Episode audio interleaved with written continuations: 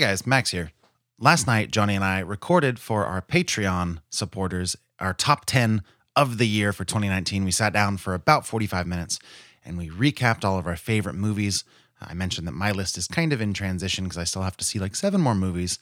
But what I'm about to play for you is a snippet from that conversation. We were talking about, I believe, our fourth favorite movie. And Johnny's talking about his, which is a Long Shot, which we covered several months ago. I just wanted to say it is on Patreon, and I know we talk about Patreon a lot at the beginning of the show, but don't always give it maybe the time we think it deserves. And I just wanted to mention it one more time.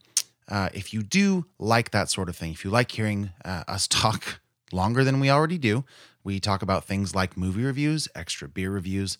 Sometimes we just talk about ourselves at length for no good reason. We have monthly bar hangs. Like if you've heard our most recent episode covering Cats and The King, we have a big event at the end of January 31st, where we're going to try to get most of us together. It's a fun group of people on Patreon. We get together and we, partake in shenanigans. All good, clean, family fun, but fun nonetheless. So I did want to say, if you guys have been listening to the show for a while, or you're just feeling very inspired and want to give us some of your hard-earned money, it all goes back into upgrading our studio or putting on these events or sometimes buying you beers at those events. That's one of the catches for one of the tiers. So anyways, if you do find yourself thinking about that sort of thing, we'd really, really appreciate the support. We love doing the show. We hope you love listening to it. And if you can't support us financially or just don't want to, that is fine too. Next Tuesday, we'll be back in your feed with our regular episode. But in the meantime, here is a snippet from that Patreon conversation about our top 10 movies of 2019. Johnny kicks it off with number 4. All right, what's your number 4? My number 4 is a testament to me as a moviegoer. How do you figure? It's The Long Shot. Oh, forgot about that movie too. Yeah. I actually didn't. I watched it the other night. I did not forget about it. It was one of the best comedies I've seen in the last decade. All right, you're going to have to tell me in a second who's in it, who directed it, and you're going to have to give me a synopsis real quick. I don't remember who because it's been a while. I think that was episode like 124. I'm saying 124. Okay. So tell me all that stuff because I forget who directed it also, and I want to know because I think they deserve praise if it's in your top 4. Yeah, which it is. Absolutely. So it stars Seth Rogen and Charlize Theron. Did you know it's actually Theron? Charlize Theron? Yeah, it actually is. Cool. Which is what we said at first, and then we changed it to Theron like a year and a half ago. Charlize Theron. Yeah. It was directed by Jonathan Levine. That's right. Yeah. Don't know what else he's done. Finding out. Sure. It came out May 2019, and I absolutely loved it. Yeah. He directed the TV show Rush. Oh. Yeah. All right. He also directed 50-50 in 2011. Oh, that was a good movie. Joseph Gordon-Levitt. Seth Rogen. Yeah. Yeah. So I absolutely love The Long Shot. Yeah. It's a very niche market to produce an R-rated comedy that is also sort of a rom-com, right? Romantic comedy, love story. It was a political rom-com. This movie hit so many things on the head and did it in such a non-abrasive way. It was just so palatable. It was so lovable. Seth Rogen's character in this movie was just so like fucking huggable. Yeah. Like, except for when he had cum on his face. But I forgot about that whole part. Every other time in that movie, he was super huggable. I loved him as just this everyman that fell in love with this person that from his childhood that had become this famous politician, blah, blah, blah. Sure. It was just such a good movie. It's one of those movies that you can put on and be completely entertained by and lose yourself in. And it stood out so much for me as far as comedies we watched this year. I love comedies as a genre, and to me, this was a throwback to a time when R-rated comedies ruled the world. And you had movies like Caddyshack just absolutely being amazing, you know?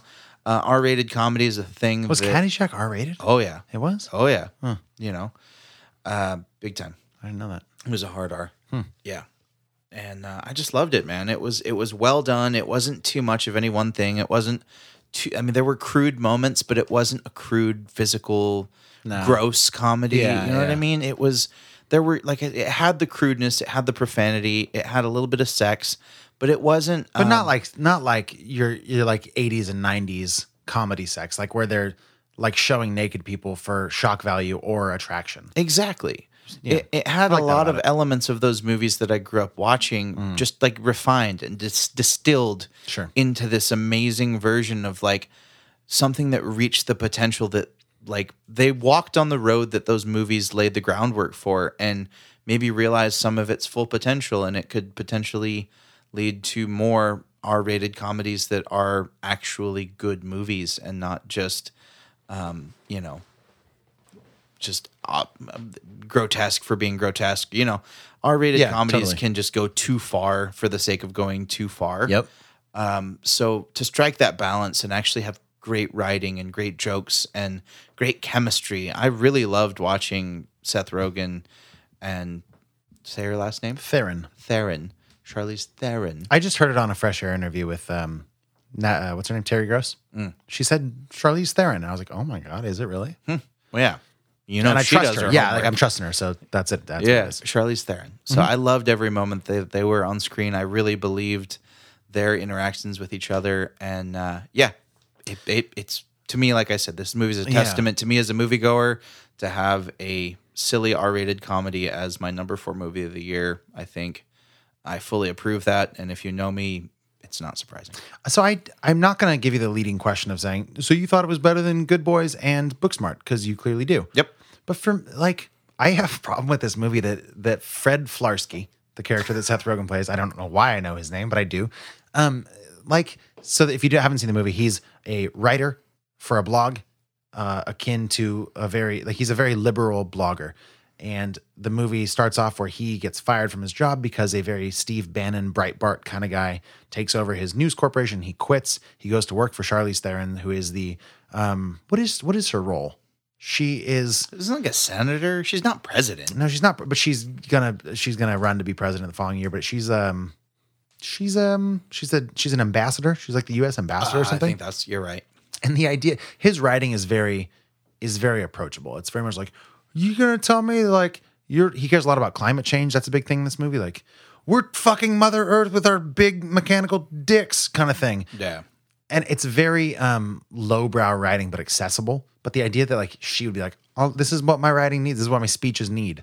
That bothers me. I don't know. He had some funny shit. It bothers me on a personal level because I, like, try to write above that level. So just the fact that, like, no, I'm not going to believe that you could work for her. And that's fine. That's a personal thing. That's fair. That said, Booksmart and Good Boys, I think, both deal with real world stuff. Granted, that's real, but like day-to-day stuff. Mm-hmm. So I appreciate the humor in those because it's more relatable to me.